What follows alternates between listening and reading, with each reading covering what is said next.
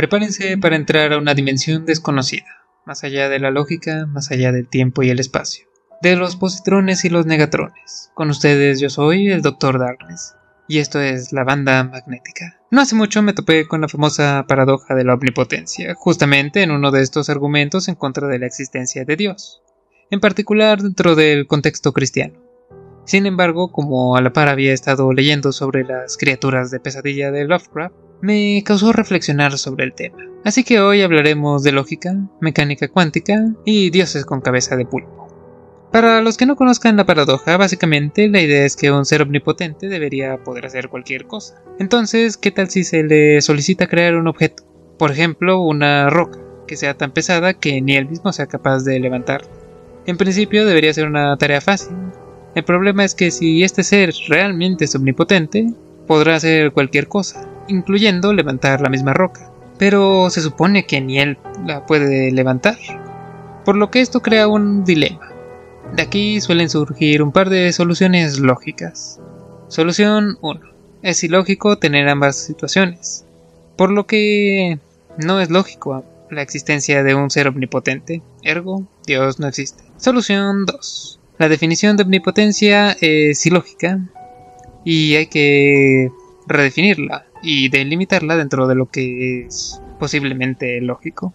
Yo propongo una tercera solución. ¿Y si un ser omnipotente no tiene que regirse por la lógica? De hecho, la lógica lo delimitaría, y eso iría en contra de su naturaleza. Si bien esto podría aplicar al dios cristiano, creo que es mejor ejemplificado con los dioses exteriores de Lovecraft, y en general con todas las criaturas abominables, inenarrables de los mitos de Cthulhu.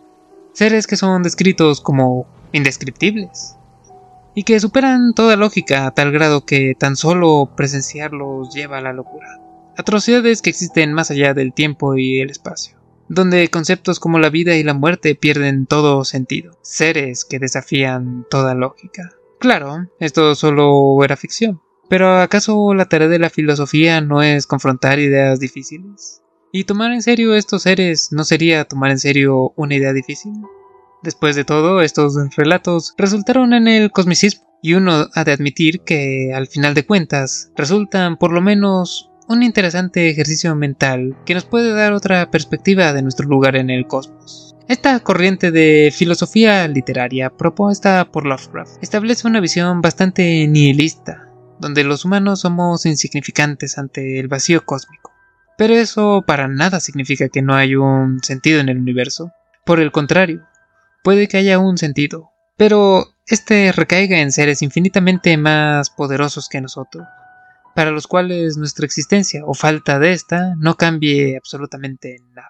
Hablamos de seres omnipotentes en todo el sentido de la palabra, aunque no la comprendamos realmente. Y es que recordemos que una de las soluciones a la paradoja es el límite de nuestro vocabulario. Pero en el caso de estos entes, ¿eso no tiene que delimitarlos? perfectamente dentro del propio universo que creó Lovecraft, esas limitantes solo ayudan a crear una perpetua sensación de terror a lo desconocido, convirtiendo el sinsentido en terror existencial. Incluso, de cierto modo, las limitaciones del lenguaje pueden ser una ventaja para explorar la omnipotencia, la falta de una descripción se puede convertir en una descripción de la no existencia de un límite, como en este caso es el poder de estos seres cósmicos. De la misma manera, podemos explorar esto en otras obras de ficción. Por ejemplo, Red Can, del capítulo Full Metal Jack Rick de Ricky Morty, con tan solo decir que las cosas son de cierto modo, puede reescribir la realidad para que siempre lo hayan sido así, pues él es la representación física del tropo literario del Redcon. Y esto es cierto incluso cuando alteró puntos del plot, creando situaciones bastante absurdas. Quizá entonces el problema está en que nosotros nos tomamos demasiado en serio la realidad y nos aferramos a la lógica cuando no necesariamente estamos en un universo lógico, sino uno bastante absurdo. Visto así, de pronto una tarea ilógica como dibujar un círculo cuadrado no tiene que ser un problema para un ser omnipotente, pues tomando la analogía de vivir en una historia literaria, basta con que se describa que el ser omnipotente lo haga. Y así será, incluso cuando eso no tenga sentido para nosotros. Quizá somos un show como Ricky Morty, para aquel que llamamos Dios. Solo no nos hemos dado cuenta. O siendo más pesimistas, estamos en el sueño de una entidad cósmica como Azatoth. Y no lo sabemos, pero cuando despierte todo dejará de existir. Comencé este capítulo declarando que iríamos más allá de la lógica. Y es que incluso la lógica deja de funcionar en cierto punto. Ni siquiera necesitamos que existan estos dioses sacados de pesadillas o seres de ficción increíblemente poderosos para ver esto. Solo hay que lograr ver las cosas muy grandes y poner atención a las cosas muy pequeñas. Cuando mencionamos el infinito creemos comprender lo que decimos. ¿Pero es cierto eso? ¿Realmente nuestro cerebro humano es capaz de ni siquiera concebir, pero simplemente comprender la magnitud del infinito? Para empezar, el infinito no es un número, es un concepto, y es uno que nos puede hacer cuestionar la lógica. Esto lo podemos ver con la siguiente pregunta. ¿Hay infinitos más grandes que otros? Después de todo, infinito más uno sigue siendo infinito. Esto mismo lo podemos poner en cuestión con un experimento mental aquel del Hotel Infinito. Imaginemos entonces un hotel con infinitos cuartos. Un día un número infinito de personas quiere hospedarse en este. El recepcionista tan solo tiene que asignar un cuarto a cada persona. Cuarto 1 va para la persona 1, el 2 para la persona 2, y así subsecuentemente hasta el infinito. Pero un día llega otra persona y quiere un cuarto, pero ya todos los cuartos están ocupados. ¿O lo están?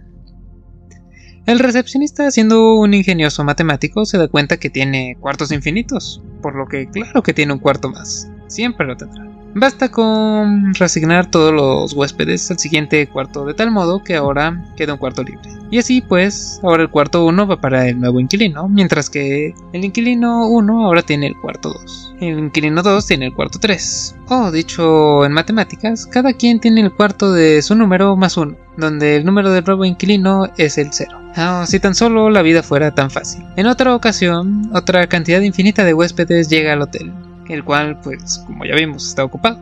Pero recordemos que como el hotel es infinito, pues por supuesto que aún hay cuartos. Esta vez el recepcionista se las ingenia aún más, y figura que la solución está en mover a todos los inquilinos a que solo usen los cuartos pares, dejando así un número infinito de cuartos impares, que podrá usar este nuevo número de huéspedes infinitos. Problema resuelto. Y es que a nivel matemático, en efecto, hay infinitos que pueden vivir dentro de otros infinitos. Tan solo entre el 1 y el 2 puede haber un infinito escondido.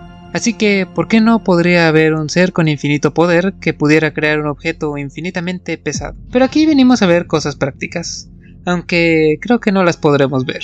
Ya vimos lo muy grande. Es hora de poner atención a lo muy pequeño. Bienvenidos a la mecánica cuántica. Quien diga que la comprende es porque no la comprende, y es que esta desafía toda lógica. Mientras que en la realidad que experimentamos hay una clara diferencia entre las partículas u objetos y las ondas, a nivel subatómico estos conceptos se vuelven intercambiables. En lo que es la dualidad onda-partícula, como se evidencia en el experimento de la doble rejilla. Nuevamente una de esas cosas ilógicas, pero que son raras. Otro ejemplo es el efecto túnel. Mientras que en la mecánica clásica una partícula es incapaz de penetrar una barrera de mayor potencial que la energía cinética de la partícula, esto no es cierto en el caso cuántico. Dicho con una analogía para nosotros los mortales. Si tomaras una pelota y la arrojaras a una ventana cerrada, tendrías que hacerlo suficientemente fuerte para que rompa la ventana y la atraviese. O simplemente no pasará. Sin embargo, en el mundo cuántico, incluso cuando la pelota no sea aventada con tanta fuerza, existe la probabilidad de que pase a través de la ventana sin romperlo. Esto no tiene lógica. Sin embargo, es exactamente lo que pasa a nivel cuántico. Entonces, si un objeto inamovible encontrara un objeto imparable, ¿por qué no podría pasar lo que vemos en la mecánica cuántica? Ahora bien, quizá el caso más conocido en cuanto a la mecánica cuántica es el gato de Schrödinger, el cual habla de la superposición cuántica. Para este experimento mental, un científico coloca un gato en una caja con un veneno, el cual tiene 50% de probabilidad de ser liberado y matar al gato. Pero resulta que mientras no abramos la caja no podemos saber si el gato está vivo o muerto. En nuestro mundo, el gato estará o vivo o muerto pero no ambos. Sin embargo, la mecánica cuántica nos dice que el gato no estará ni vivo ni muerto. Por el contrario, estará tanto vivo y muerto simultáneamente, pese a no tener sentido para nosotros. Y es que a nivel macroscópico es así, pero a nivel microscópico justamente este experimento es lo que ocurre con las partículas. Previo a una lectura una partícula se encontrará en todas sus posibles posiciones al mismo tiempo. Y esto tiene serias implicaciones, por ejemplo, con el principio de identidad de las leyes de la lógica. Llegando a situaciones más técnicas, Einstein describió que nada puede viajar más rápido que la luz. Sin embargo, en la mecánica cuántica de nuevo encontramos una excepción a nuestra comprensión del universo, pues el entrelazamiento cuántico presenta la transferencia de información no solo más rápido que la velocidad de la luz, sino instantáneamente, donde dos partículas entrelazadas tendrán un efecto entre sí sin importar la distancia. Es decir, modificar el estado de una de las partículas modificará simultáneamente el de la otra. La particularidad aquí es que hay información que se pasa de un punto a otro sin que la información en sí recorra la distancia física entre estos dos puntos. Einstein llamó a esto como acción espeluznante a distancia, porque no tiene sentido en términos físicos, pero nuevamente es un efecto físico que ocurre incluso cuando desafía toda lógica. Con esto pues me gustaría concluir que a veces la lógica no lo es todo. A veces la realidad supera la ficción. Esto ha sido la banda magnética. Recuerden que pueden encontrarnos en Instagram y Facebook como la banda magnética.